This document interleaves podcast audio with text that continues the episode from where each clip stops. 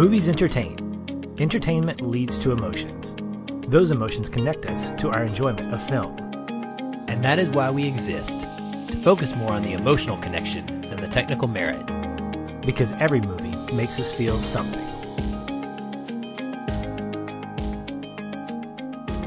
Welcome, listeners, to another episode of Feeling Film. I'm Patch, and with me, as always, is my best friend and co host, Aaron. Hello, hello, hello. But as Dom and Brian need their crew to get the job done, so do we. That's why we have brought on your boy, Colby Mack, to help us out with this entry. What's up, Colby? Yo, yo, yo, what up? It's your boy Colby Mack, and I'm finally back on the Feeling Film Podcast. Yeah!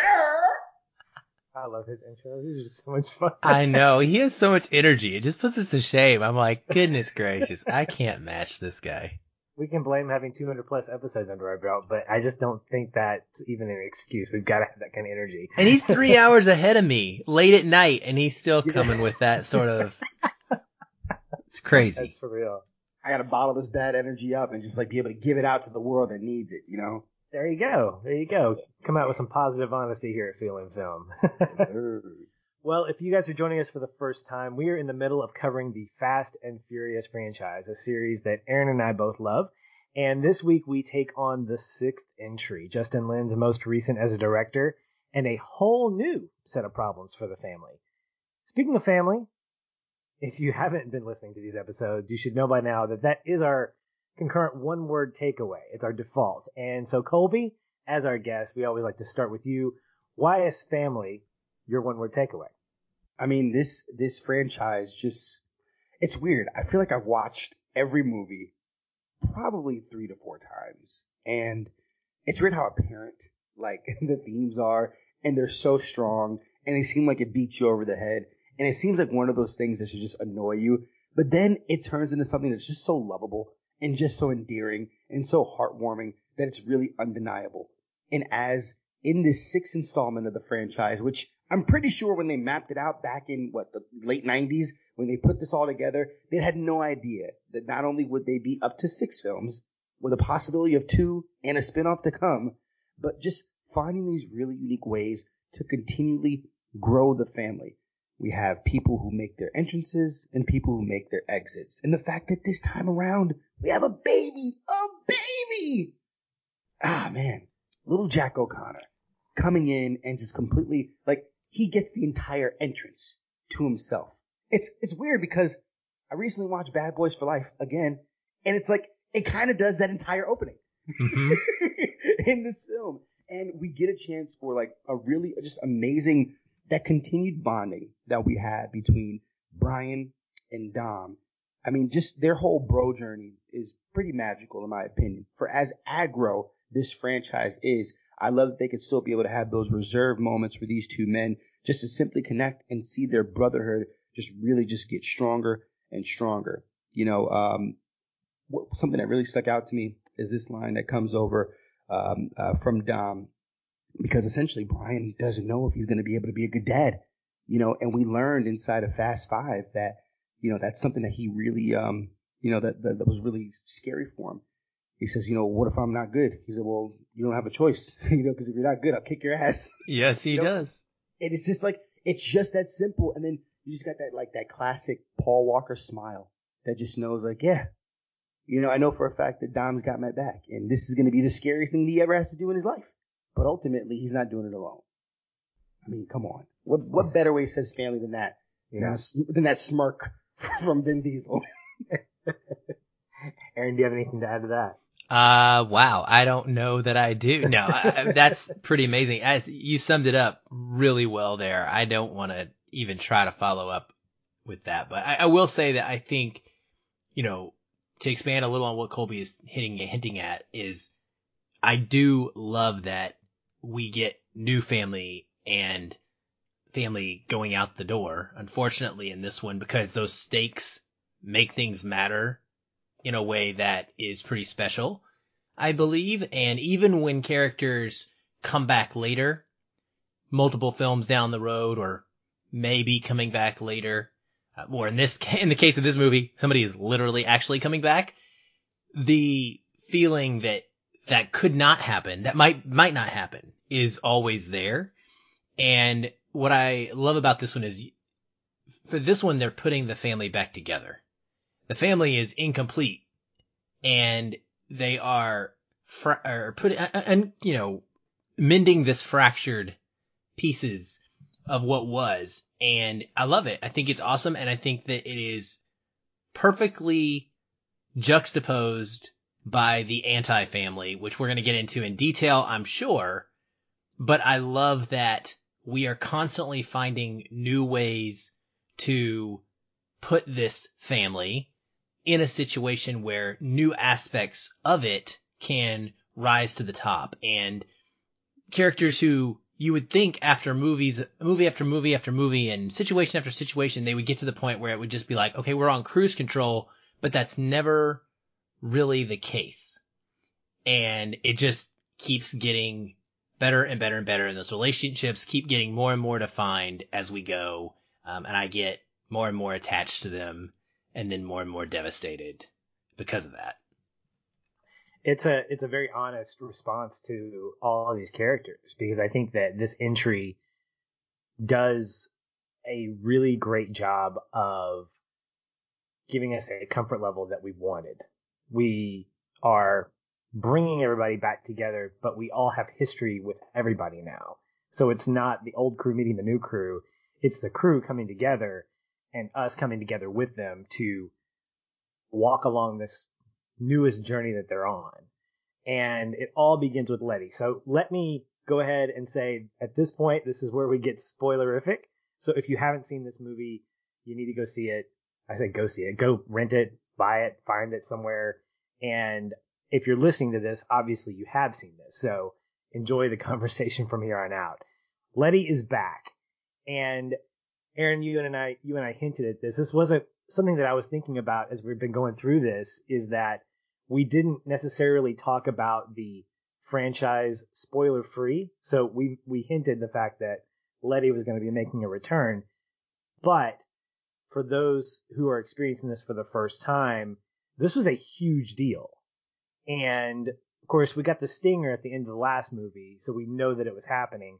But now we get this as really a subplot or, yeah, a subplot to the main plot where she's back, but she doesn't have any memory of Dom or the family. And so when you watch this, it's almost like you're creating a miniature origin story of Letty. Because up to then, we've only known her in relationship to Dom. And now what I think Justin Lin is doing really well is he's allowing us to experience who Letty is, independent of Dom and the rest of the family, which I think really, really elevates her character. Because it was really fun and really enjoyable to get to know her and be able to find out how she's connected. But this movie, I think, takes her out of the little kid down the street that she was introduced as in the first film and really gives her a character trait that, or several character traits actually, that allows us to not only enjoy her reconnecting with Dom and the rest of the crew, but also seeing how she is who she is independent of those individuals of that of that crew. And it could come across as contrived or just a cheap excuse to bring her back, but I really don't think it was. I think Justin Lin had a plan and he executed it really, really well. Colby, what do you think? Yeah, it's interesting just knowing a lot of what was going on behind the scenes, right? Um, was a pretty public fallout between Michelle Rodriguez and the production, you know, of this franchise along with Vin Diesel, where she felt like that where the female characters were being steered was not in the best light. And that's the reason was not, you know, a part of Fast Five, and that being the most successful, you know, critically, um, and I believe, you know, at that, you know, up to that point financially, it stung a little bit how easy it was for the franchise to move on without her. But I think I'm really, really happy that they were able to come to a place where they can just kind of like, you know, you know, cooler heads prevailed. We're able to, you know, find a way back to each other amicably and I think it actually worked better for the character because if you think about what she was asked to do as a character in the first film and inside the fourth film, it really was, you know, dependent upon Dom. And you're right. I think I love the way that you put it. The fact that this was like a very unique, you know, origin story. And I love how organic it was and how it's able to still give color to who Letty was as a character. I think it's the most amount of work that Michelle Rodriguez was being able to do. So she got like a much more chunk to be able to kind of have. And it also like evolved that character and all the other characters into something else. Like it's really interesting. I swear there's, there's no way in my mind that when they're writing out this action, you know, screenplay, they're like, we're going to go like super in depth because all the beats of this film, just like how in Fast Five, it was a essentially a mix of a car heist movie. This is now evolved into a car heist spy thriller. Spy thriller. There's typically no room for what they do with Letty's character. So it felt completely shocked and it didn't feel cheap because it's also the first time that we got somebody back. Yeah, I agree wholeheartedly, man. And I, and I think that it wasn't contrived at all. It, it doesn't feel that way. It feels very, very natural to me. At the beginning of this film, it, it's kind of fun, Patrick. In the last few episodes, we've specifically talked about how end of a movie transitions into beginning of a movie with no breaks. The end of, what did we just watch? Fast Five. The end of Fast Five is Dom and Brian talking about racing again. And when this movie opens up with a race, my immediate thought is, okay, they're going on the race that they were talking about in Fast Five. And it's not until they arrive at the house and get out and you realize, oh, they're there, the baby's being born. This is not right after the movie. Some time has actually gone by, but I think that that is an intentional kind of fun little swerve, if you will, that Justin Lin is giving us. And in that conversation, it's that same one where Colby was referring to it in his one more takeaway that Dom is telling Brian about, you know, you don't have a choice about being a dad. Brian says something really, really important, I think. He says, it's weird. We've got everything down to the beer and the barbecue, but it just doesn't feel like home. Guess you don't realize it until someone takes it away. A, that tells you that they got something else that they need to achieve, right? They supposedly have everything that they need. The only thing left would be a way to get home. And the only way that they're ever going to come out of this safety net that they have created for themselves with this money that they stole in Fast Five is to bring back a family member. So I honestly think that this is the, it's not just not contrived. It is the only way this franchise could have moved forward and made sense. To be honest with you, they couldn't, there's nothing else that could have pulled them out of that situation that would have made me believe they would truly go for that because they were safe, right? And so I love that because it gives it stakes for them. It makes it matter. And I think that, like Colby was saying, uh, well, you guys both said, like the way that Letty is focused on in this movie and we get to, through her experience with Shaw, start to see who she is on her own. And the narrative and the writing directly confronts that question of, are you just Doms or are you your own person? There's a great moment with Letty that um, stuck out to me that kind of highlighted this, and it's when Shaw calls his guys to come in and take out the I don't know I don't know what he was the hacker guy wh- whoever the guy Giselle and and uh, the Riley guy the, yeah yes the harpoon salesman that guy um and Shaw just has him taken out. And Letty's very upset when she goes back and she's, he, he even questions her and he's like, are you, I wouldn't have pegged you for the type to get sentimental. And what I believe we're seeing is that there is a human nature in Letty. She may not have memories, but there is a, there is something in her that is the same and it cannot be changed. And we are watching that be actively evident because she is responding to Shaw's coldness and his hurting of other people carelessly that he, especially people that he claims to be part of his family. And she is rejecting that on a subconscious level, which tells you who Letty really is. And so when you watch her get through that, man, and of course, you know, the car, the race, this scene with her and Dom, it, it just, you watch her and you can see her from a totally different perspective through her own eyes. And it's fascinating. And, and I, re- it's, uh, we talk about it all in Fast Five and the whole series, but like, these are the things that elevate this as an action franchise that make it special. These kind of touches and these kind of details that most action movies would never ever care about. They would care about the tank and the car and the bridge shot. You know, that's everything would be built around let's get to these moments and have them. This is more like, okay, we've given you all of this great character stuff. Now we're going to reward you with a little treat of some action. So it's like flipped, in my opinion. And I think that the Letty storyline, it works perfectly. And frankly, you know, as a fan, I'm invested. I know Letty. I want Letty back and I'm right there with them the whole way. You know, I care about every decision they have to make. And when it comes to, are we going to put, you know, are we going to put our lives on the line for this? I know because I've, I've watched these characters grow that there is no question that that is what they would do. Yeah. When I look at the Letty storyline, Aaron, you mentioned it in the fact that both Dom and Brian have something to push them forward. This is the launching of the, the hero's journey where they have some kind of challenge that they're both faced with. More so for Dom than Brian. Brian, I think, is articulating a sense of freedom and wanting to get back home. So that's his. And then Dom, his is about getting Letty back. And here's the interesting thing. I never felt like this was a romantic getting Letty back. Even though that's there, it was really about bringing her back to the group more so than it was Dom and Letty getting back together because it was kind of joked at the end of the movie where she shows up and Dom's former love is is coming up as well. And I don't know if it's Tej or Roman, but one of them says, like, this is going to be awkward but it's gonna be sweet. Yeah, no, they say, but it's gonna be sexy as hell, yeah, is what yeah. they say, and they're right.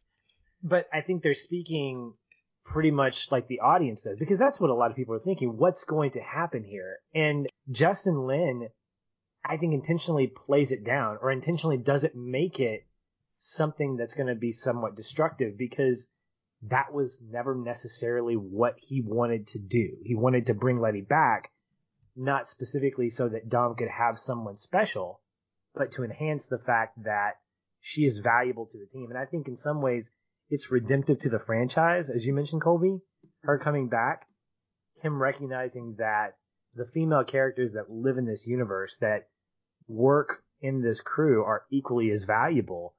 And to have her come back, I think feels not only redemptive for her story, for the family, but also for the franchise as a whole because she does because she feels her her return feels like it makes it whole again. Yeah, I mean it it pretty much solidifies the core not only of this franchise but even what Shaw is picking at and like this really great scene between him and Dom. I mean essentially Dom says to Brian, "You don't turn your back on family even when they do."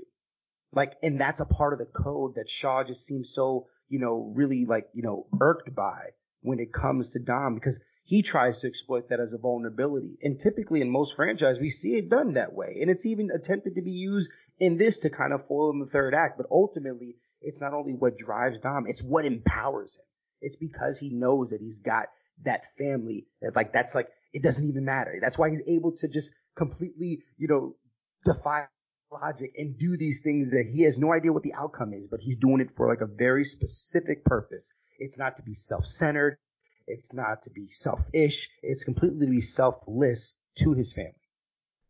Yeah, and I, I think the fact that on the other side of that family, the Dom family, every single person that could potentially have beef with this is drawn in a way, and not drawn in this movie, but is drawn throughout the course of the franchise again in a way that is makes their responses feel completely natural. Elena says, if that was my husband, if there was a chance, no matter how small, I'd go. That's Dom's girlfriend, right? A- any other movie, they would make that into a drama for the family and the team to have to deal with this interpersonal relationship. Brian and Mia just had a baby. What does Mia say? Mia says, we're family. We've got a problem. We deal with it together and I'll feel better knowing you're out there watching each other's backs. You're stronger together. You always were. Now go get Letty and bring her home. No question about it, right? It's, it's also shown in the other guys. Even guys like Roman and Tej, who, well, maybe not Tej, but Roman's case, you might wonder, is he going to be able to flip that switch? But we get that great opening montage where, you know, he's on the plane with all, all his ladies intros. and he's like, immediately yeah. he's like, turn this thing around. Without you know, even a thought. I'll get you some vouchers. and, you know, and Tej does the same thing, you know, like they all, it is a great montage too. Like introduction characters like Giselle and Han with their guns out and oh man, it's beautiful. But like everybody drops what they're doing. Everybody is doing something and has something going on. You know, Han and Giselle are talking about settling down. Tej is playing Robin Hood or whatever. And like they all just boom, instantaneously. There's no question about it. So, um, yeah, I think it's, it's a wonderful plot line. And actually, Patrick, I would call this the main plot line. I think that the subplot is the chip or whatever is going on with Shaw, to yeah. be honest with you. It's the, I think it's the more meaningful one for sure. And because of the fact that Lin and company are recognizing that, and I think this is what Furious 6 has going for it is that there is a full on recognition of the importance of family. Five really kind of set the exclamation point with the conversation that Dom had, the, the Salud Mi Familia. Six is living in that pool of what family's about. And that montage reinforces it like tenfold. The fact that each person's like, yep, I'm, I'm, I'm, I'm coming. I'm, I'm there. And speaking of which, I wanted to talk a little bit about the rest of the crew. So we've talked a little bit about Dom and Brian and Letty. This sandbox that we get to play in, I think allows for more great writing, more great lines of dialogue. And I tell you guys, specifically for me, Tej and Roman definitely stand out and they shine in this one. Uh, they don't necessarily steal the show, but there are definitely moments that stand out to me where if I'm thinking about memorable lines, they're either coming out of Tej or Roman's mouth. And it's this great brotherly relationship that they both have where Roman's forehead is now becoming a point of humor, you know, hilarious focus. And Tej is like the big brother that's the genius and he's saying, don't touch my stuff. And I really think that Justin Lin and, and the writers were saying, look, let's give these guys some more moments. And I love that we have pockets of these moments to let these characters shine. And for me, Tej and Roman were probably the standouts for me, apart from our main cast. But I wanted to find out from you guys, were there any other moments or these these pairings that we saw that stood out to you in this entry? Yeah, it's so interesting. Like I love the fact how you guys really have been exploring the different pairings and how unique they are with each progressive film, right? And I think seeing now in this third time that we have Tej and Roman, they're really like they're they are becoming so and and it's like it's like they are brothers, right? And they start out in this very contentious relationship and it's almost kind of like a, a one upsmanship. I mean, the fact that in the last film, I mean, think about it. We're talking about a film where criminals get away with pulling off a multi-million dollar heist. These guys are all multi-millionaires and yet still can like you know squabble with each other as if like they're trying. I mean, the fact that you have Roman trying to figure out like, hey, can the I bump machine. some money to get, to get, some chips out of the vending machine, right?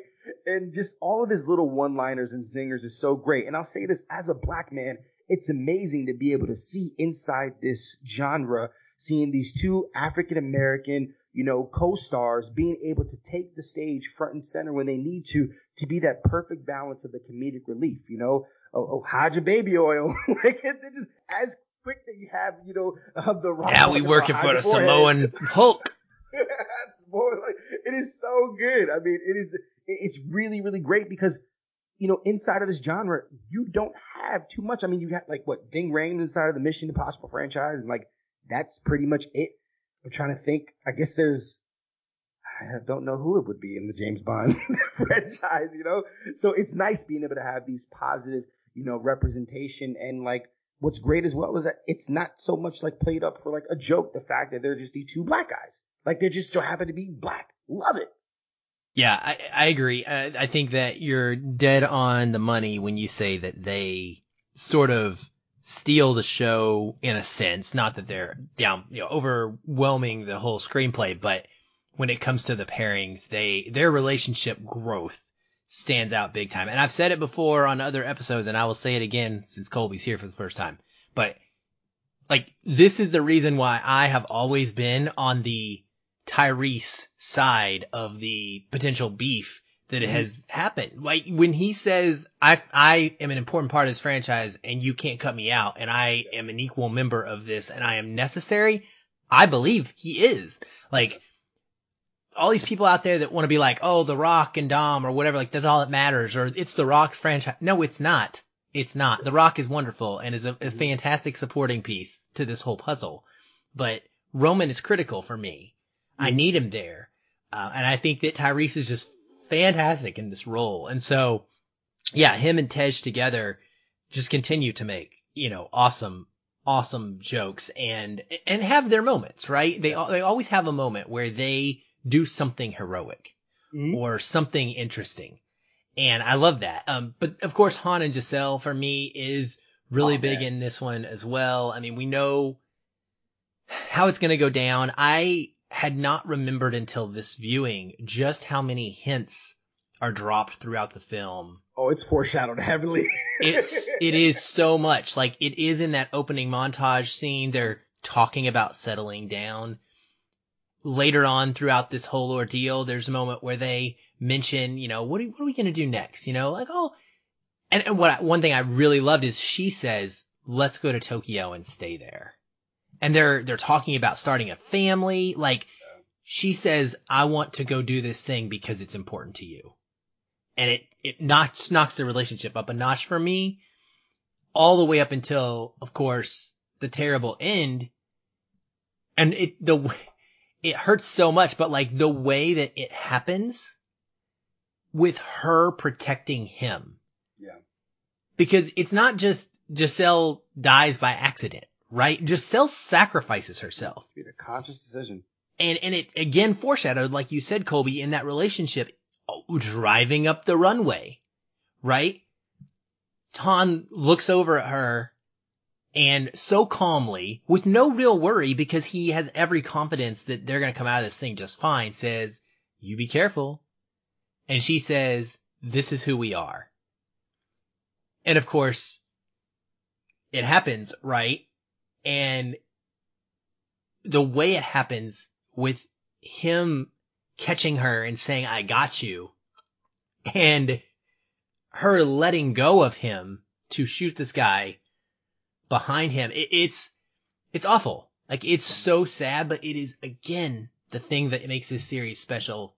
The character, at least special for me in the Justin Lin entries because what I have come to, to really, I see this distinct difference in the way that the characters act perfectly along the lines of how they've progressed under his like leadership. But this is what Giselle would do. It would actually not feel correct if Giselle hung on to him dangling there like a person in distress. That's not who Giselle is. Giselle's freaking Mossad. Giselle's the badass. Han's mm-hmm. cool.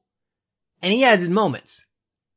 But for her to want to protect him is such a beautiful, beautiful thing. And it's kind of, it kind of goes to the thing you were talking about a little bit there, Colby, with just representation and diversity. It's similar with women, like how these arcs are starting to shift, right? You have the woman who is sacrificing herself to protect the man.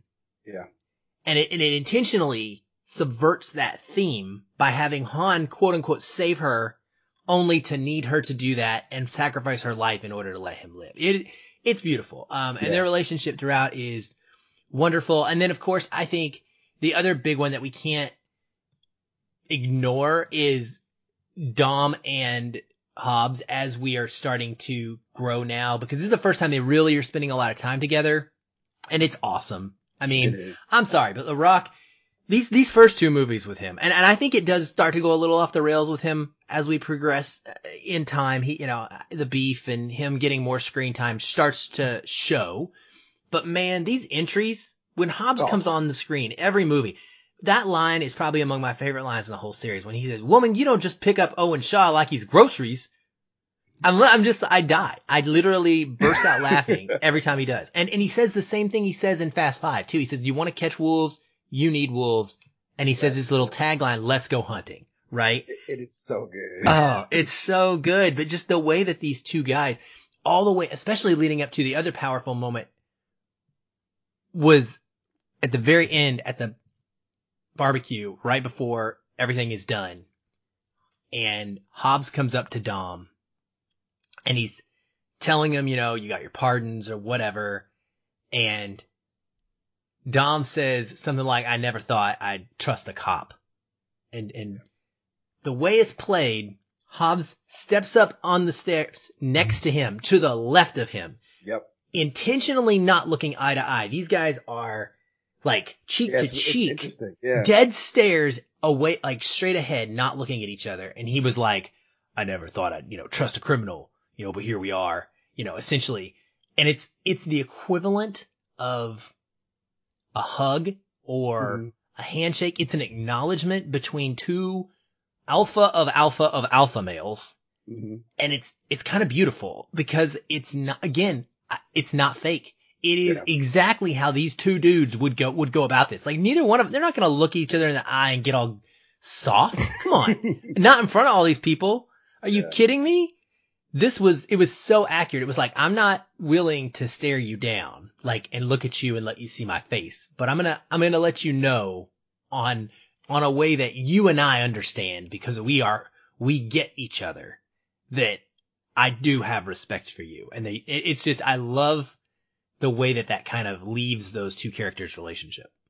It's, it's so interesting how much this film was walking a tightrope with how successful Fast Five was and bringing in a super duper mega star in The Rock and how much an interjection of that type of like, you know, movie stardom can really affect the balance between how a film's equity is in their characters. Cause ultimately, like, if I'm looking at this film, this very much is a Dom film.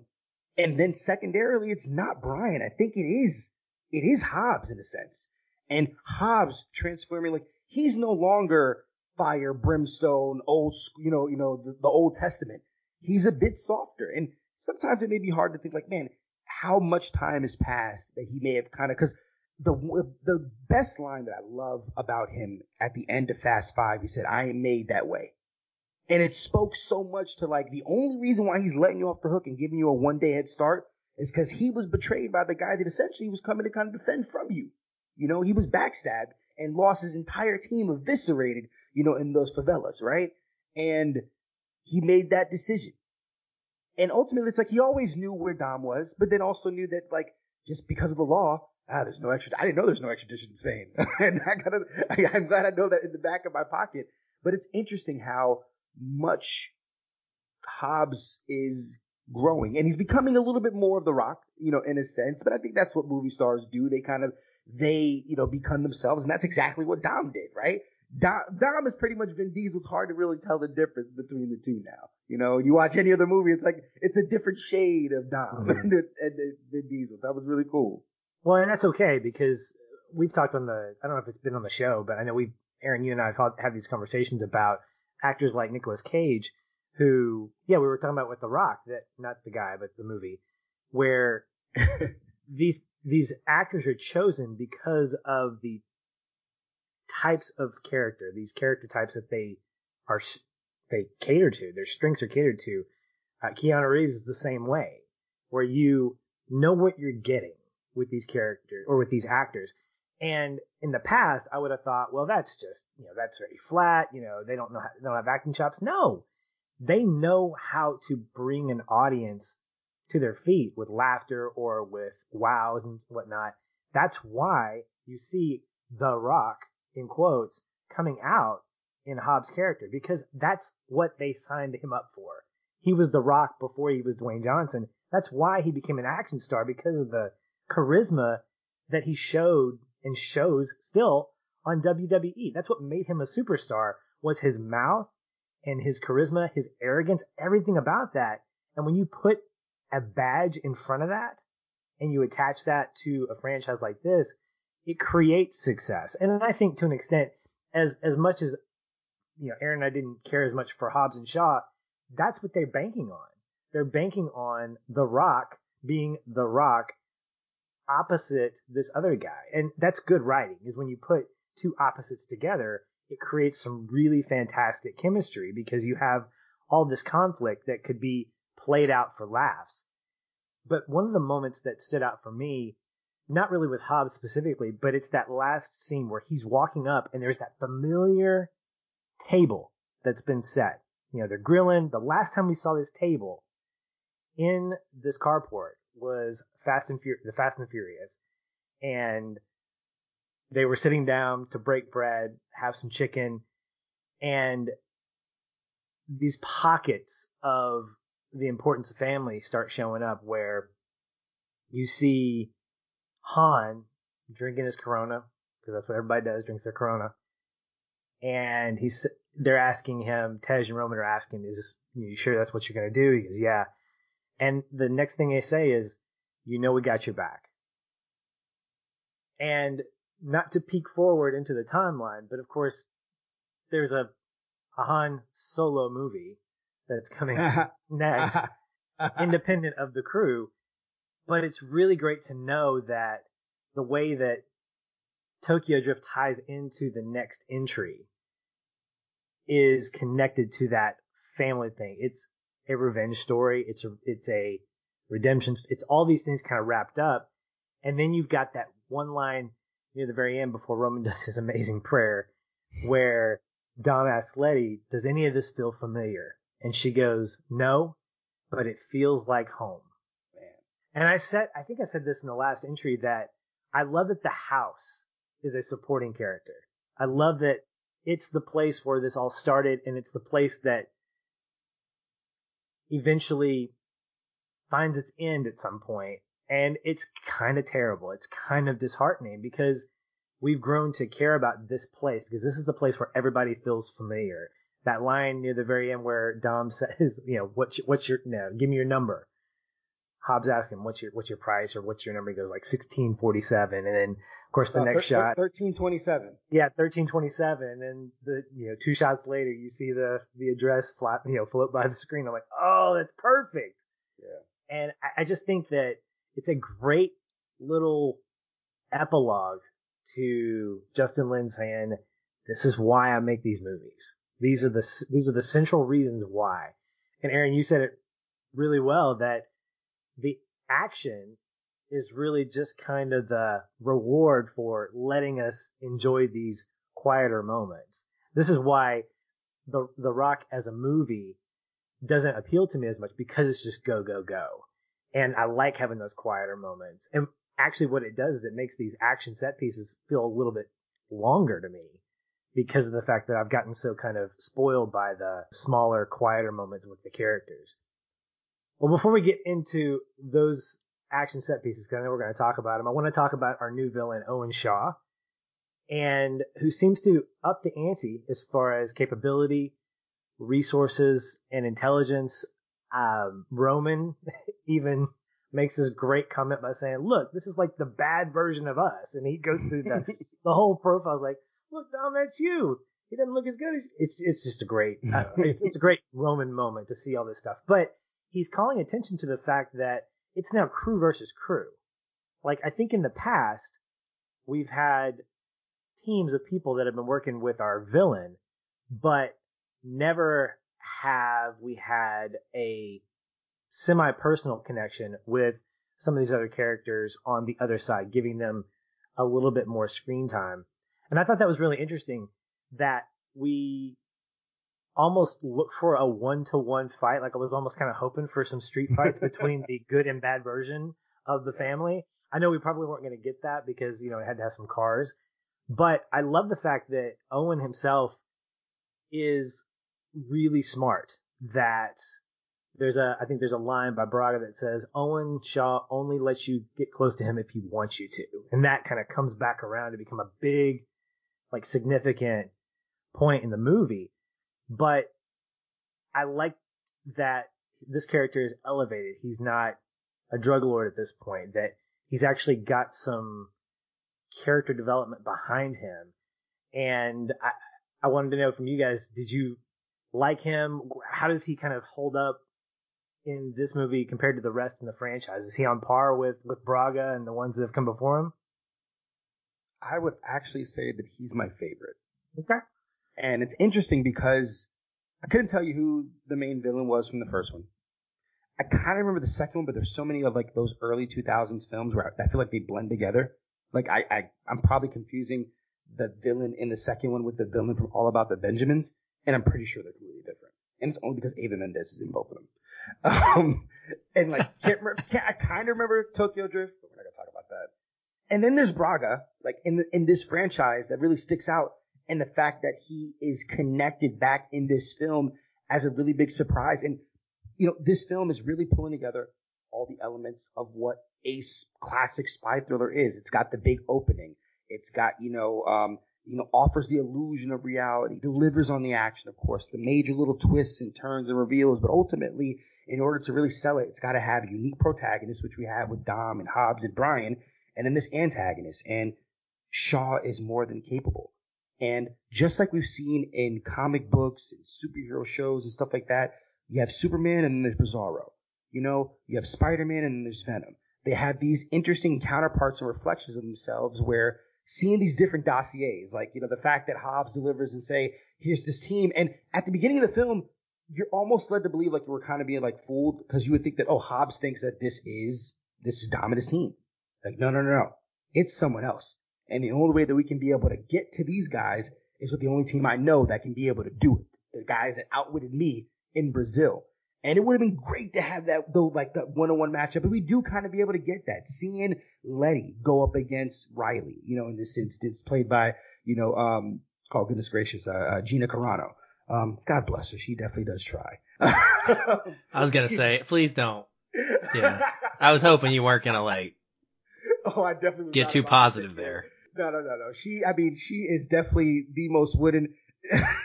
I feel she tries though. She really, Deadpool saved her. I will say that it completely leaned into what she does best, best, not smiling, being completely stoic, but like the fact that Shaw is so tethered into everything. I mean, Braga says this guy has his hands in every level of government and you really don't know. And I'm, I'm trying to figure out how he had like attained this much power. I mean, if, I guess if you look at it like Mission Impossible, it's kind of like what the syndicate represents, right?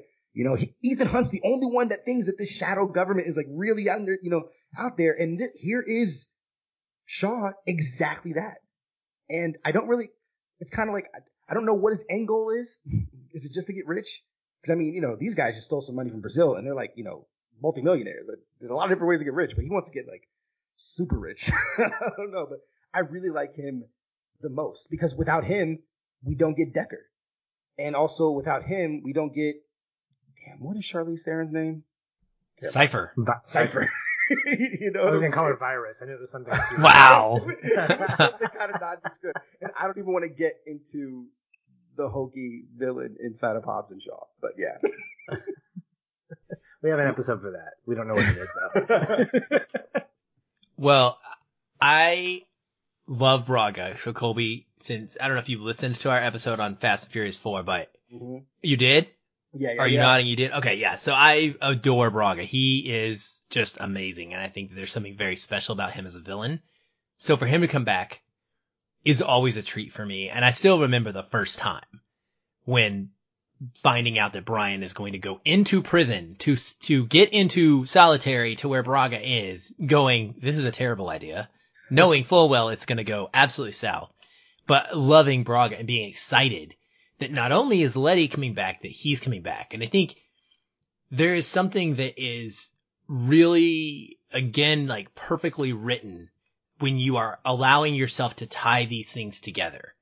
It's not, it's not, there's not a plot hole, so to speak. And I hate that term, but so many people will point out like, oh, this thing is a plot hole because a piece of information is not given. There's a lot of ways in which we could have had that happen for Letty coming back. But instead, tying these two things together and simultaneously allowing the discovery of that information via Brian going back to give you a fun little interaction with Snoz, Stosniak again, where he gets the broken nose second time and like you get that, you know, laughing moment, but you also get that redemption moment for Brian.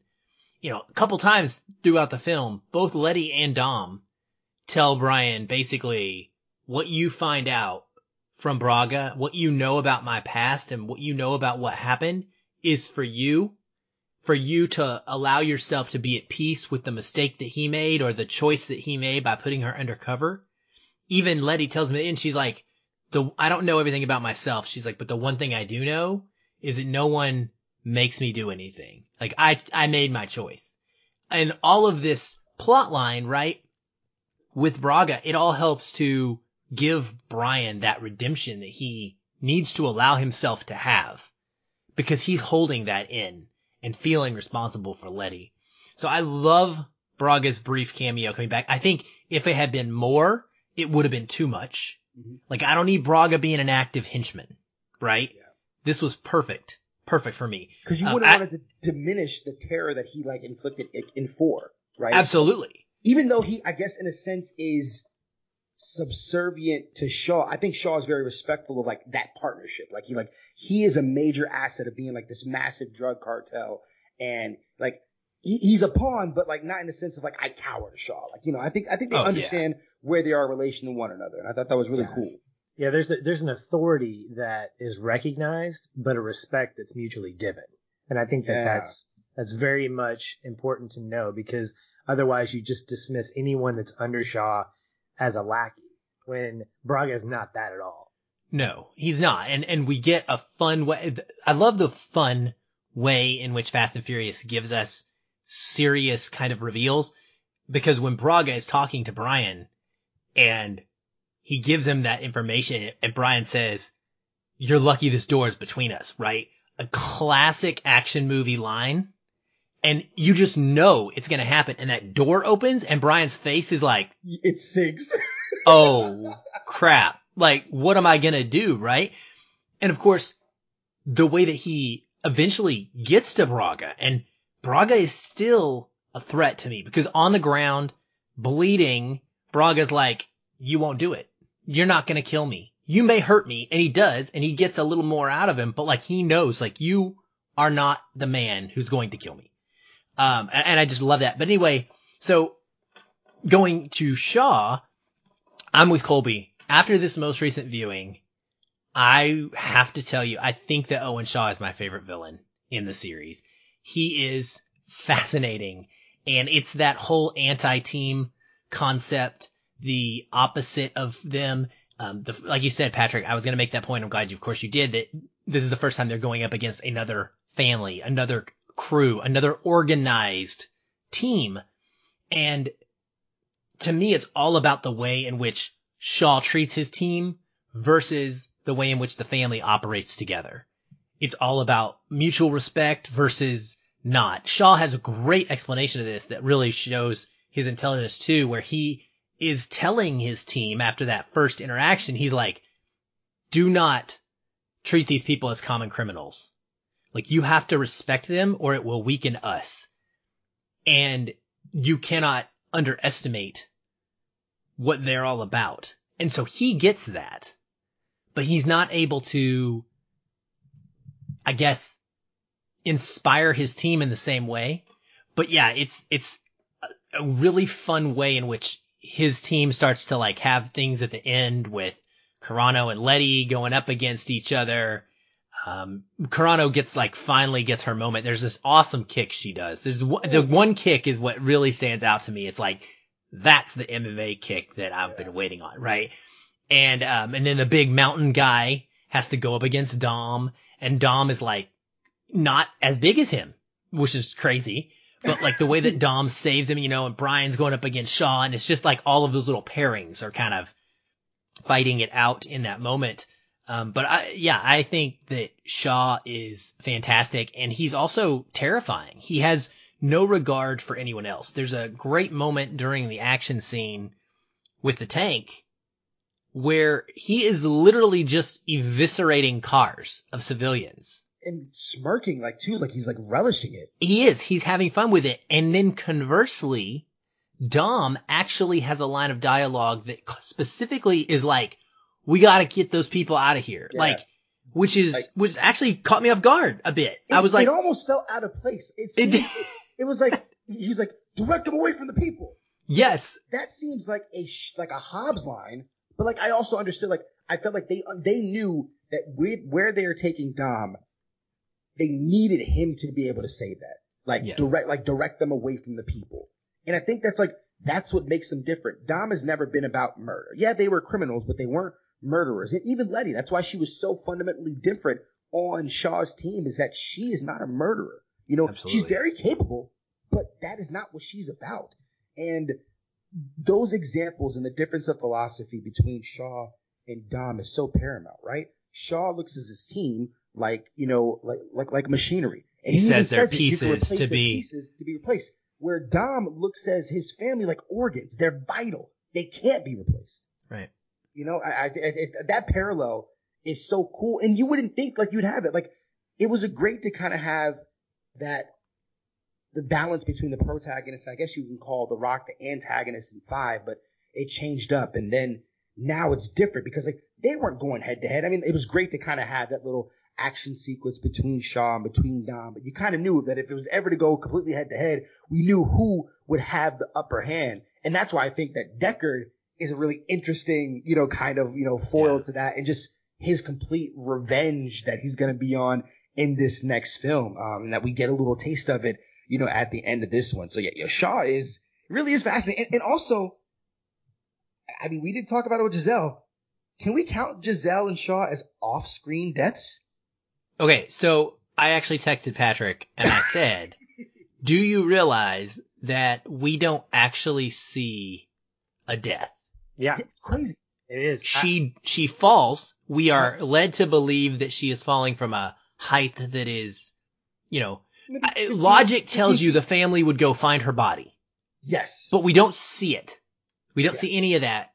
We cut with everybody consoling Han and uh-huh. him believing that she's dead.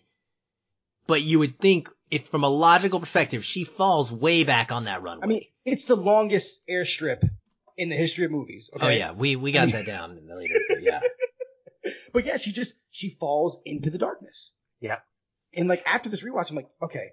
And, and unfortunately, I feel like Hobbs and Shaw has now made me question the sci-fi-ness that this franchise is going because I'm like, okay, not only can anybody come back, but there's actually, you know, there's tech that we the, can the, use into people. I think everybody's just going to be like a cyborg at one point. When I saw the plane come down this time, I immediately was like, I bet you that's like Cypher's plane because it looks so much like the one that Cypher has in yeah. in F8.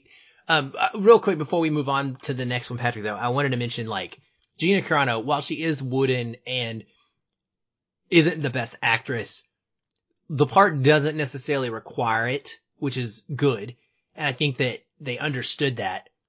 She's good in the fight scenes, but she's part of one of the best lines in this entire movie to me, which is where Shaw shows them his incredible smarts, right? Not, not only has he shown them that earlier, I think, with those freaking cars, man, those cars that the ramping, like, One, dude, that is just car. one of the sickest designs in this entire franchise. Yes. The way that they use those is freaking crazy. But for the smarts to be revealed of like, oh, all of this, these pieces, like he manipulated all of this stuff. And when he says, are you coming, babe? And everybody is expecting it to be Letty and then Riley pipes up and walks with him. It's like, it, it is beautiful. And he just looks back and he says, like I said, you were never in the game. Do you remember that moment in the theater? I do. I remember being like, I remember like, and, and Letty pays it off perfectly at the end when she, when she kills her because all she says, she says, wrong team, bitch, which is perfect because she's been on that team, yeah. right? And so they have swapped teams And now Letty is saying, either way, you were on the wrong team. You know, you were in the wrong place. So yeah, it is, it was, it's an awesome reveal. And it not only is awesome because it's a hype moment for us as an audience, but because it does pay off the idea that Shaw is this brilliant guy and it makes it, and if you rewatch this movie when you're paying attention to it, you actually really can see the moments in which Riley is clearly taking note of information and probably responsible for shifting that to Shaw at some point. And the way that she shoots, I actually paid attention to her shooting too, because I was like, there's a bunch of times where there's gunfights and I'm like, was she really trying to kill her teammates? She's clanging rounds off of pillars and it, and you don't think of anything in the moment. You think, oh, she just missed. No, she didn't miss, man. She's not shooting them on purpose. And I, I just, I love being able to like watch it back with that perspective. Well, as uh, has been alluded to, this entry does start to shift us into the come on man action with uh, tanks on freeways and runways that don't seem to end. I believe, Aaron, you did the math. And how long is this runway based on the duration of when it hits the runway and when it ends? So we start the scene at one hour and 42 minutes roughly flat the plane explodes and comes to a screeching halt and the cars stop at about 155.30. So it's 13 and a half ish full minutes of runtime.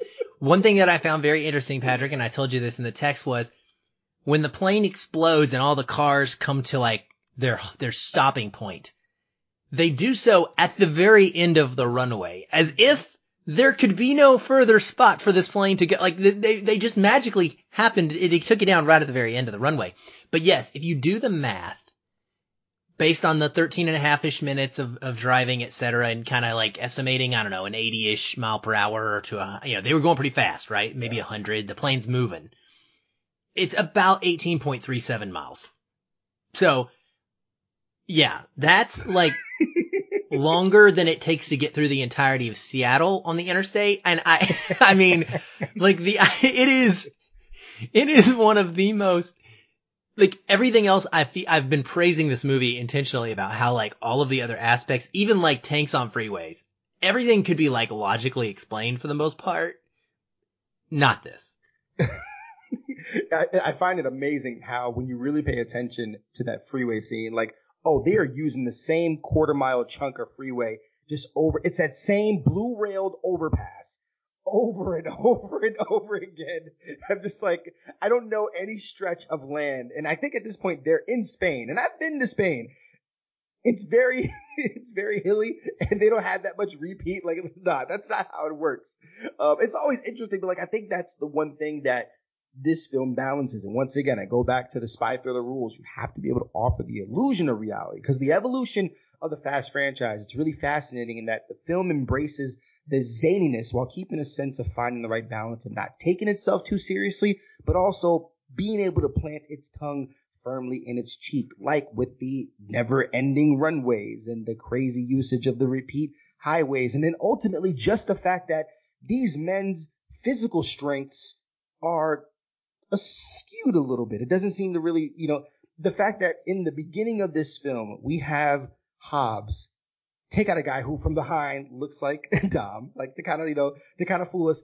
And essentially he hulks out and can just, I mean, this guy's gotta be like, you know, almost 300 pounds. And granted, The Rock is a big dude, but I mean, he tosses him around like a rag doll and you just see this completely destroyed interrogation room. It's like, is that legal? I mean, you got to ask him. I don't know.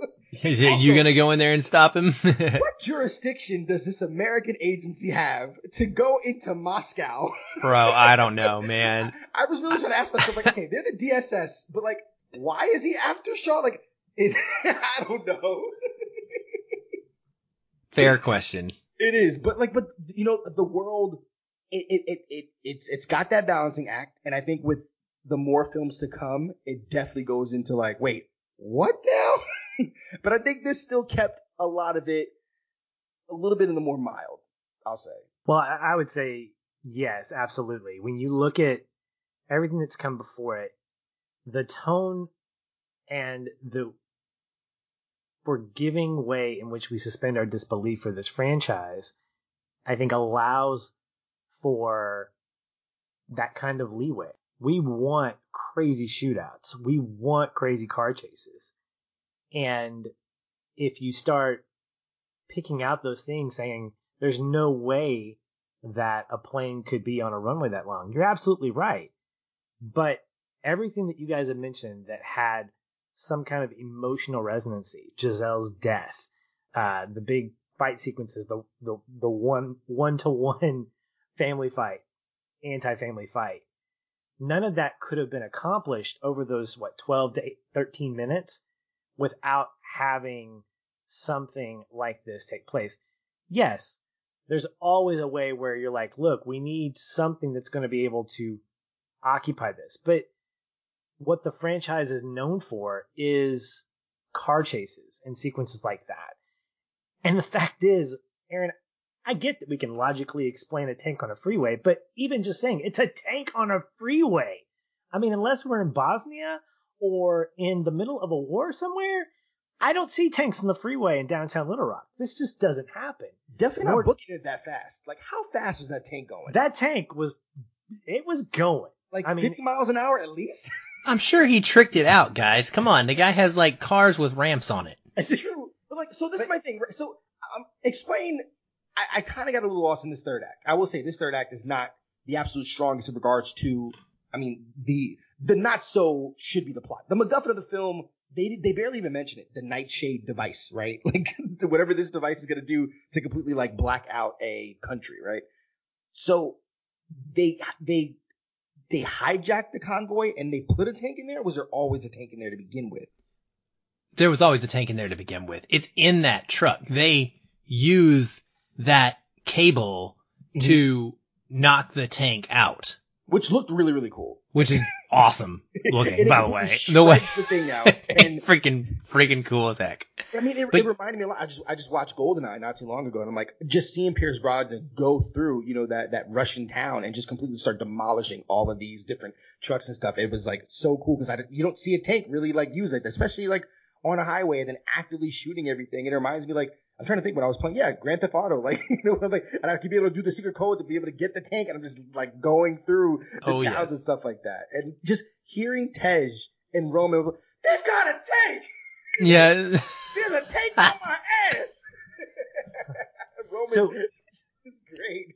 So, Colby, you're bringing up something really important that these outlandish set pieces serve as just that. They're in service to lines of dialogue in service to really great wow moments. I mean, Aaron, you've got in your background this week, you've got a clip from the movie where Roman is jumping from a tank onto an Italian roadster. I can't remember what the car's This called. is the third jump in the film. We have Dom jumping down an entire freeway level onto Letty's car to try and get to her. Oh, yeah. At the beginning of the film, we have Roman making this jump right here onto Brian's car, and I love his excitement when he gets inside yeah. and realizes he's actually successfully they've done it. Mm-hmm. And then we have the amazing Dom jump across the freeway to catch Letty, which the I think super, is the Superman catch. Freaking sick as heck. Wow. So all of those things in a movie like this, we forgive the realism for the sake of the entertainment. Yeah. And to me, that's what makes it okay. That's what makes it okay for me to go, I don't care that this runway is 18 miles long. I got to see this moment and that moment, and I got to experience the wow moment of that or the sad moment where this happened. And to try to explain it away or to try to make it logical, I think diminishes mm-hmm. the entertainment magic. value. Yeah, the, the movie magic of that. That's why I think the subsequent franchise entry, while probably not my favorite, are still wildly successful. And why you almost don't joke, but you kind of do by saying, oh, the next movie must be taking place in space because they can't go anywhere else. Has it taken on that tone? Sure, it has. But again, as long as you're capturing the thing that I think is the most important, I'm okay with spending two hours balancing that act and having somebody like Justin Lin in the director's chair because I feel like he is preaching the same sermon that we are. I mean, I think we should just get him on the show and be like, "You're you're doing this right? Wouldn't that be fantastic?" Yeah. yeah, I'm sure he'd come on. He's fun with that, but that would be amazing.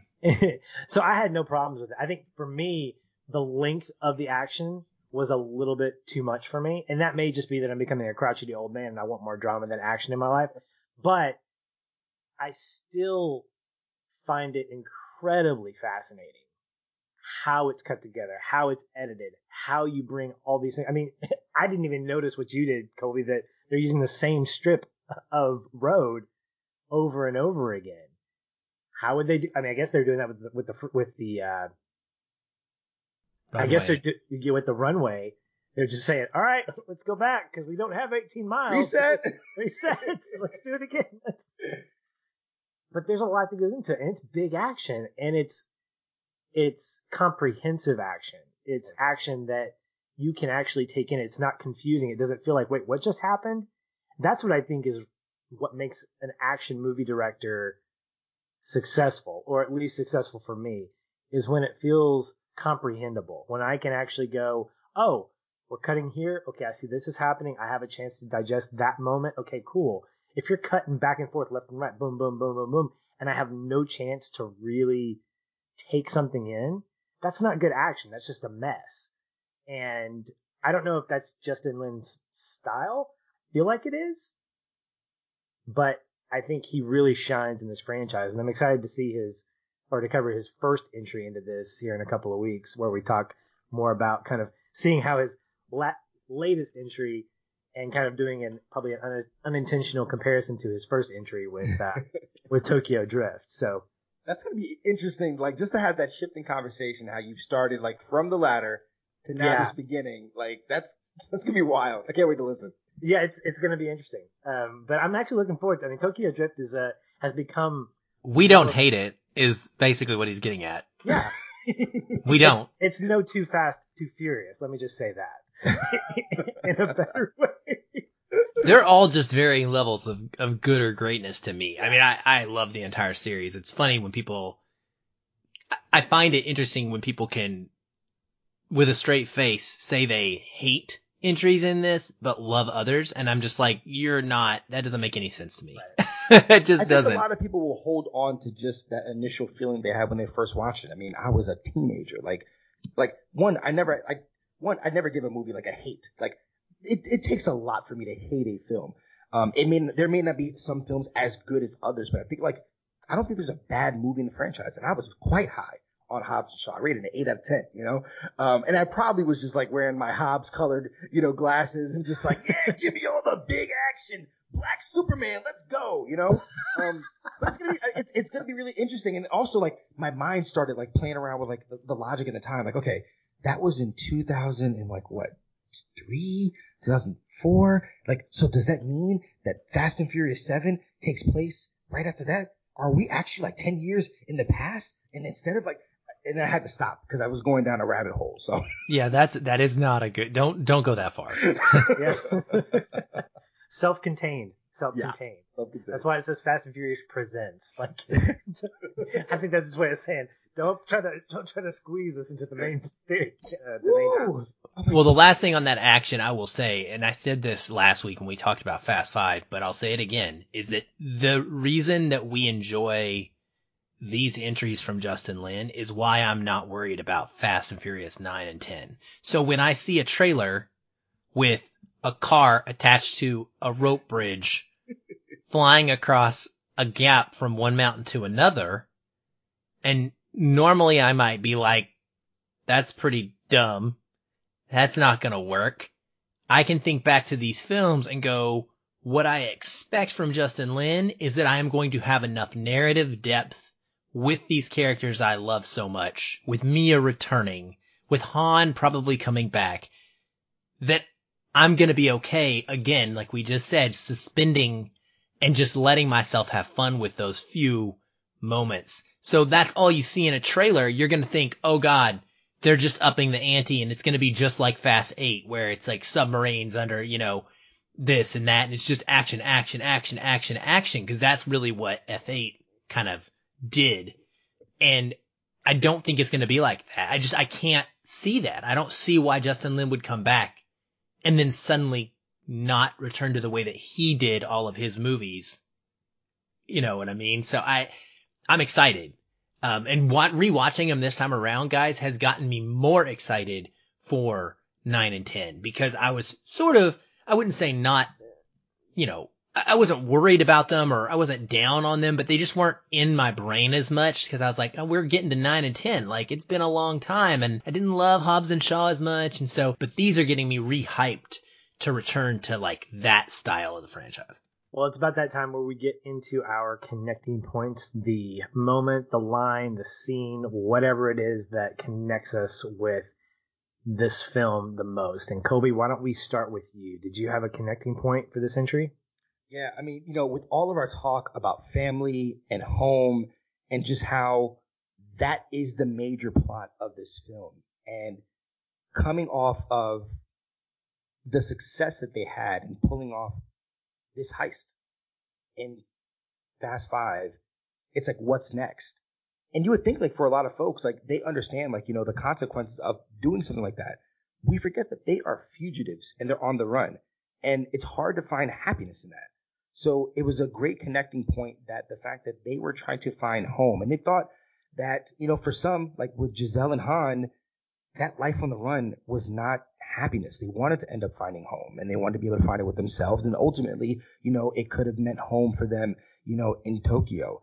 Um, Tej had to find what his idea of home was. Um, and it was like his idea of home was being able to give back, right? Roman had to find his idea of home and thought like maybe he could find that into womanizing. And that really wasn't it. Really, it's the team. It's that family. And it's, it's crazy how like that art imitates life and how that's kind of bled, you know, inside of Tyrese Gibson's life in regards like how he wants to be tied to this franchise. But seeing the way that Brian and Dom were able to communicate over beers in Spain after the birth of Brian's baby. And Brian's like, man, I've got me a, I've got my son, but I still miss it and without saying it, they're talking about missing home and the fact that it's crystallized at the end of the film in 1327. Like ultimately, just like how you described it, like that character, that house is what Dom wants. And it's not just that place, it's who's in it. And there's this woman who now, this essentially ghost who he now believes is alive. There's an opportunity to be able to get it. And regardless of what the cost is, and we talked about it before, it's not something selfish. It's just what needs to be made right. And we need to get her back. And he gets the approval of his best friend and Brian to go get Letty. And everybody's on board. There's, there's no waffling or anything like that. That's a directive. That's the external goal. And that's also his internal goal. I, I found just that, that idea of home. And the fact that Dom is such an interesting action movie character. Like, in one way, he is very much like convention of the stereotypes in action movies, but then completely different. He is not a womanizer, and it's so I, I refreshing. Expect, it really is. It really it's is. very I mean, refreshing. As I'm watching a lot of these Bond films, I'm just like, it is like completely like toxic and disgusting, like what this Bond character is.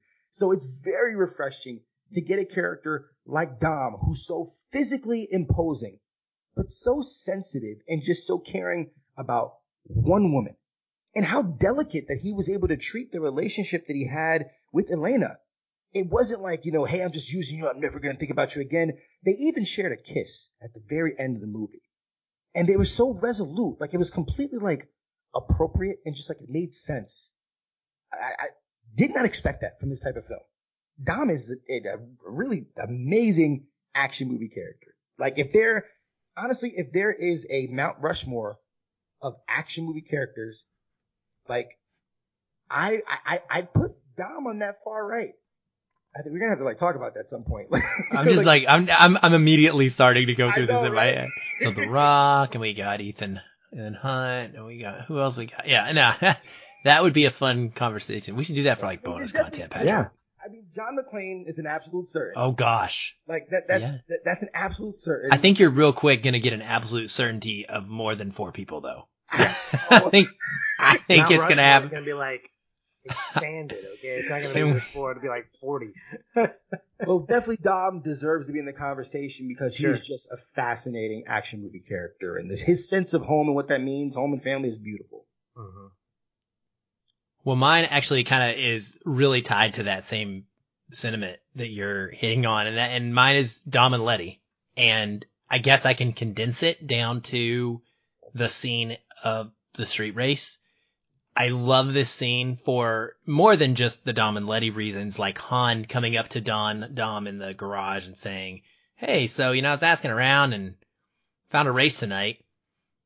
One of the things I really appreciate about the franchise under Justin Lin, and this is something we lost, is in every film we get to see what the street race culture is in that country. And I think that's awesome. And I really hope that comes back because even when it's brief, it's interesting and exciting. Oh, I guess it, I guess we do get to see it because in, is it seven when Dom races the car that is on fire backwards? Yeah, I think it is. That, that's fate. That's fate. Okay. So it does, it does sort of continue to, to happen, but it's one of the things I really appreciate or enjoy is seeing that. So I loved getting the chance to go there. And of course it's plot appropriate because we're trying to find Letty. Where is Letty going to be? Letty's in the straight race scene. Not because Letty remembers that that's what Letty was into, but because that's who Letty is, again, subconsciously in her core. And everything about their interactions and their acting together, the way he rolls up next to her, Woo. and she's just like, boy, you got some balls. and he's like, you gonna do this? And then he says, ride or die, remember? And then, you know, they race. It's an awesome race.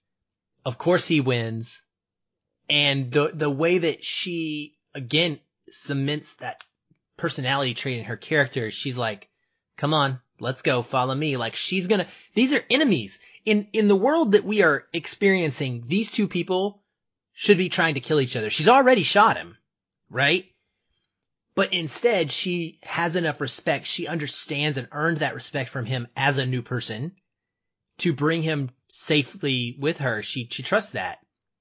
And so they go do this, right? After he's, and, and by the way, just the way he drives in that oh, scene oh, is pretty sick. The whole like taking out the cop cars for her so she doesn't get caught and then driving backwards and she just like is like looking at him like who what are you doing but anyway so smooth yeah it's a beautiful scene when they get to this waterfront and she's talking about who she is and and he's like, I know who you are.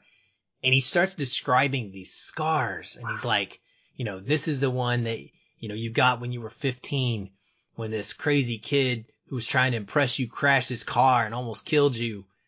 And eventually he like tells her, he's like, you know, that kid was me. And so we are in this moment learning about the history of Dom and Letty and how they met. And I'm like, oh my God, like, oh, we didn't know this. This is new information. And he keeps going on and he tells her about the one on her collarbone area and then he, he cuts down to the one on her hip, right? And this is an informative scene, but it's also, it speaks to that tenderness that you were talking about, Colby, and that respectfulness of women. This is Michelle Rodriguez, who is an incredibly attractive woman. She is thin, she is in shape, she pulls down her jeans, you know, giving you that, what would in any other movie be so sexualized to show you that hip. Not this movie.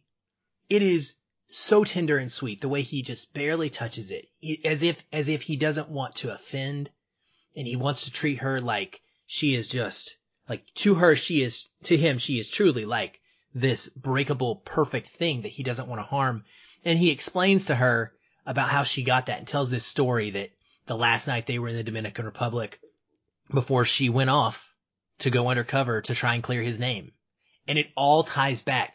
And the narrative doesn't try to tell you this. Like, I, I love it because it, it trusts fans to follow these characters and feel this through multiple entries instead of stopping everything to be like, so if you realize right now what he's doing is he's explaining what happened the night before Letty decided to go work with Brian to try and clear his name. But we know that and we are feeling it in the moment, right? Yeah. And, he, and they have these scars that match because of the reef. He's got one because he was coming after her and didn't care. And, and that line he tells her, he says, like it or not, you're still the same girl. I saw it out there in the race and I see it right now. And he gives her the cross which has become so meaningful, Patrick, like as we talked about in the last episode specifically. And it is just, gosh, it is just so beautiful. and so sweet and at the same time still kind of terrifying because you realize like she's not there yet. Like she hasn't got it. And, especially when you're watching it for the first time, you don't know if she's going to necessarily come back to them mm-hmm. and, and realize it. But, um, yeah, their relationship and the way that he treats her is all in that moment, I think it is perfectly kind of captured in a nutshell. Yeah. A poorer film would have completely ruined that. Like the moment she gets the cross, she magically remembers and it all flips back and then we see the flashbacks. Oh, we would have seen the montage. Yeah. Yes. Or they would have just made out, mm-hmm.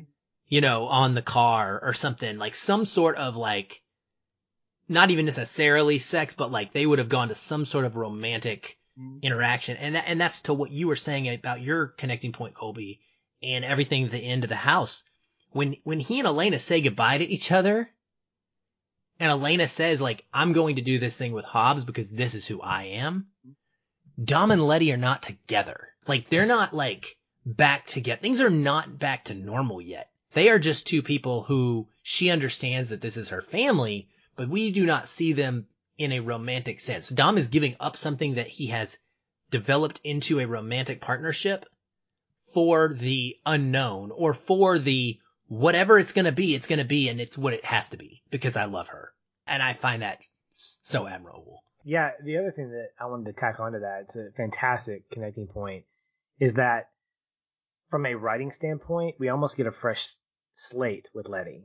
So Michelle Rodriguez has gotten older. I mean, this franchise, I mean, all of them have gotten older. But I know that in the past, when I see Michelle Rodriguez on screen, whether it's playing a character in Lost or in this movie, you know, the early entries, or in other action based movies, very much like a hard nosed, very attractive, but she knows what she wants. And it's very appealing. It's not like she's one dimensional by any means. But Michelle Rodriguez has grown up. She's gotten more mature. And I think this gives her as an actress an opportunity to expand her character, maintaining that core of who she is as Letty, but also Maybe she's not as snarky. Maybe she's a little bit more cautious, but still dangerous. Because again, that last line, does this feel familiar? No, but it feels like home. Like I don't know that I would hear that from a younger Letty who would say, "Why don't you go upstairs and give me a massage?" You know, I, I don't see an I don't see an older yeah. Letty saying that. You know, I feel like this is a more mature person. Dom has grown up, and I think that this re-entry into potentially what their relationship could become, whatever it is, feels new and refreshing. And I think that's a powerful thing for this overall storyline. How to refresh something, not just bring people back from the dead, but by really amplifying this character set that we've enjoyed seeing, but now we get to see them in a more expanded role with, you know, with what's gonna, whatever happens next.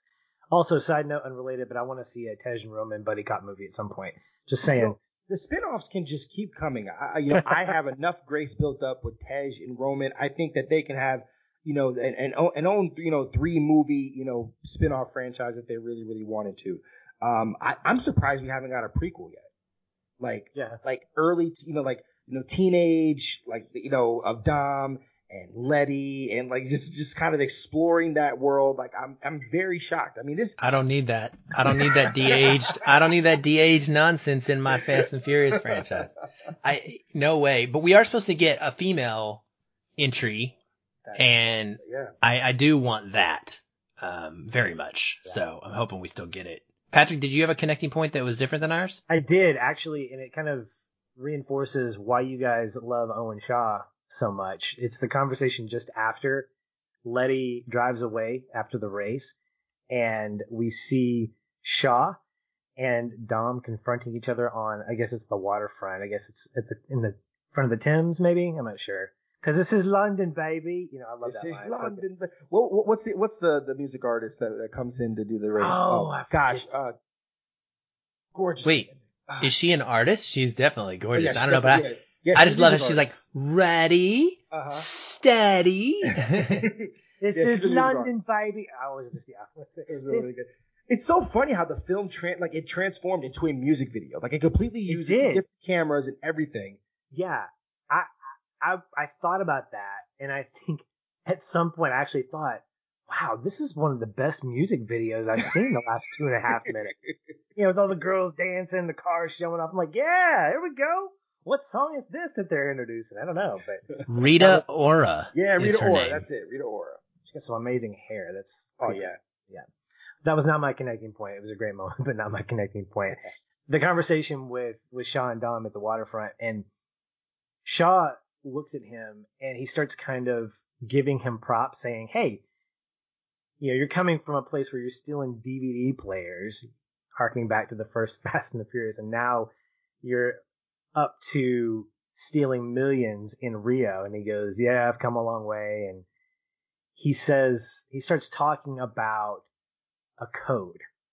And he says, one thing I learned from my brother is that every man has a code. He says, you know what mine is? Mine is precision. He says, I have a team that I need to be interchangeable. I need to be able to swap pieces and parts out essentially like a car so that I can get the most bang for my buck. And I'm paraphrasing, obviously, and without an English accent. So you guys can all be, you know, it's okay. But then he looks at Dom, and Dom's smiling this whole time because it's almost like they're playing. It's like this chess game that they're playing.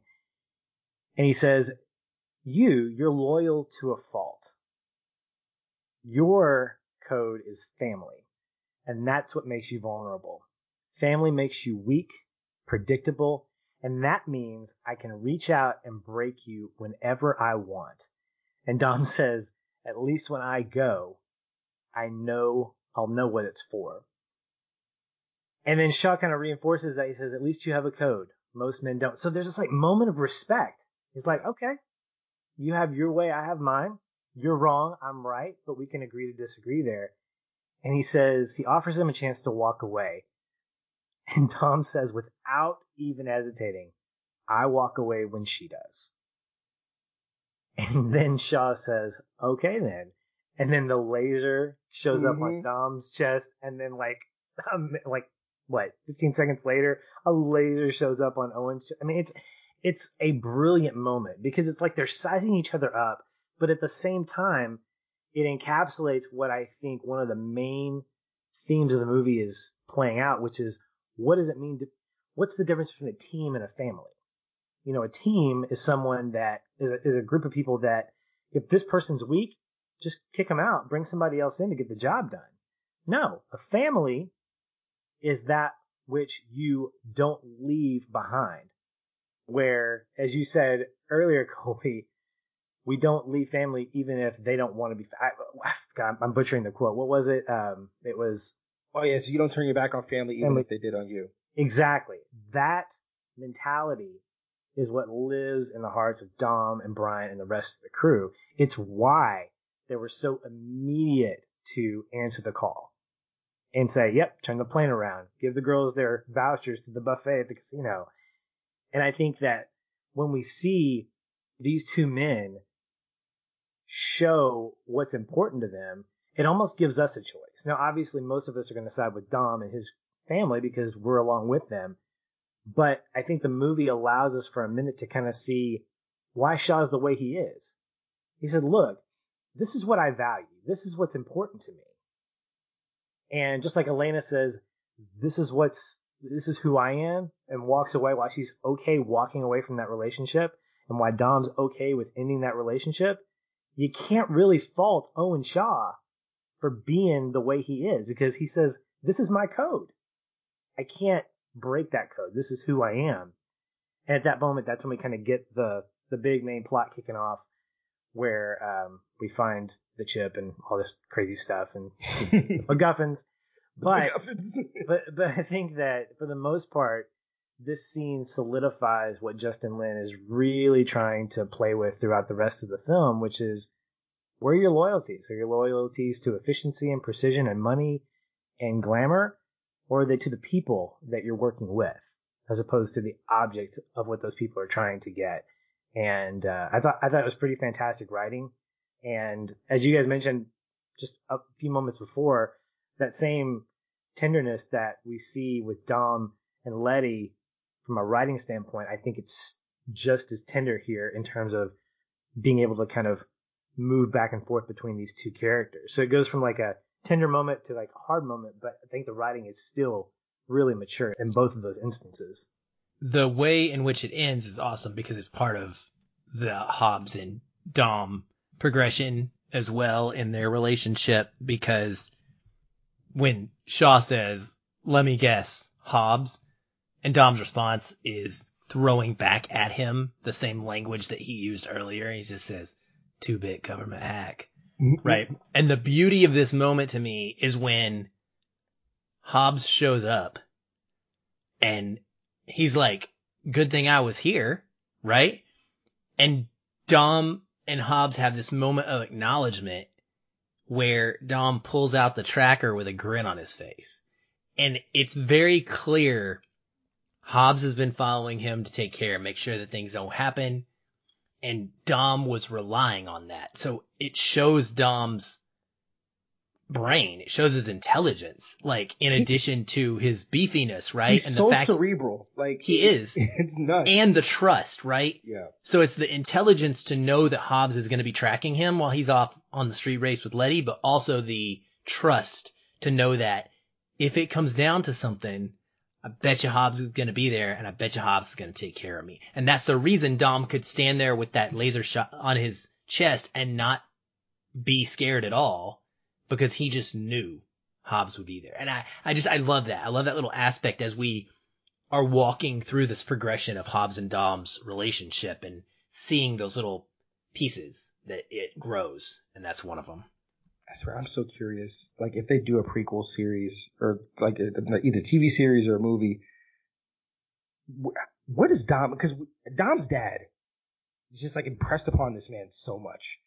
And like, I'm just so curious, like, like this guy who just ran a garage, you know, just Toretto. That's the name of the movie, Toretto, right? Like, I'm just so curious, like, you know, who, like, what he's like. I mean, the fact that in Fast Nine, that's what it's called, or whatever, FF9, whatever, that we're gonna get baby Toretto, the baby brother that just magically popped up. I'm not gonna lie, that has me so scared. because this entire time we spent with this family, this is clearly the black sheep that nobody wants to talk about. Yeah, inventing relatives is not good in a lot of ways. It's uh Ooh, yeah. I mean, but it's weird. Like they've they've handled the injection of new family members and their entrances and exits pretty well so far. Yeah, but Colby, I mean, there's a there's a difference between injecting family members that aren't blood related, yeah, like that. True. Yeah. Now, I would probably again thinking just very much like I know nothing about this latest entry. Maybe, well, he's a brother, but I I kind of wish it was like a childhood best friend, you know, someone that yeah. it makes sense for them to be gone. Because at no point throughout this entire franchise has Dom ever mentioned having a brother. You know, Owen, we get his brother being talked about in this entry. Mm-hmm. And so it makes sense when we, you know, spoilers see him later. But anyway, that's a year away. So we'll just sit on it until then. until then, we will continue to do Feelin' Film episodes about the Furious franchise as they come and enjoy them as much as we can. Real quick, what is the official name of this movie? Fast and Furious Six is the. So it's funny because in the beginning Patrick, of the movie it says just Furious Six. Patrick asked me that. I'm pretty sure it's Fast and Furious Six everywhere I've looked it up. Yeah, yeah. like when you look it up, it's Fast and Furious Six, but like the actual like the beginning of the movie, the opening credit, it's just Furious Six, and I find I mean, that so interesting. I think that that makes more sense because it was Fast Five, so right. you would go Furious Six. But isn't Seven Furious Seven? Yes, it's Furious Seven. So oh gosh, maybe they maybe they retroactively made this Fast and Furious Six. Quite and. I, I don't know. It's one of those things that I just I allow. just, just keep making it up. I guess whatever you need. Whatever. Well, that'll wrap up this episode of Feelin' Film because that's what we're called, no matter the episode. we'll be stepping away from the Furious universe this week to cover the upcoming Apple exclusive Greyhound starring Tom Hanks. That episode will drop on Friday along with the release of the film, so if you don't have Apple TV, get it. Enjoy our conversation and enjoy the five dollars for one month. Five dollars. It's like it's less than the cost of a normal rental. Just yeah. subscribe for a month. I'm gonna tell you, it's good. You can catch our written review of that on the website before the podcast, the spoiler free version. Colby, where can people find you on social media or around the interwebs if they want to engage in conversation with you? Hey, definitely do engage in conversation with me. But first and foremost, let me just say thank you for having me rock the mic with you guys. I love it. Can't wait to do it again. You can follow your boy. I'm available on all the socials at Colby Told Me on Twitter, Instagram, and on Facebook at Colby Mack. When I'm in the mood to write, you can check out my website, ColbyToldMe.com, and listen to my podcast, the Colby Told Me podcast, available on all major platforms. When you ask where you heard it from, you tell them Colby told me. Gentlemen, thanks for a great conversation, and we will talk soon. Hey everyone, thanks again for listening. If you enjoy the show, we'd love to hear from you. You can leave us a review on iTunes or wherever you're listening. These help increase visibility for the show and grow our community of listeners like you. We also invite you to connect with us further by joining our ever growing Facebook discussion group. A link to that is in the show notes, or you can just search on Facebook and find us that way. If you'd like to continue the conversation with me, you can follow the show on Twitter at Feelin' Film, or connect with me in the Facebook group very active in both places and would love to chat. And if you want to connect with me, you can find me at Shoeless Patch on both Facebook and Twitter. Be sure to tag me in any comments so that I'll be notified and not miss you. Once again, thank you for listening. We'll be back soon. Until then, stay. And keep feeling film.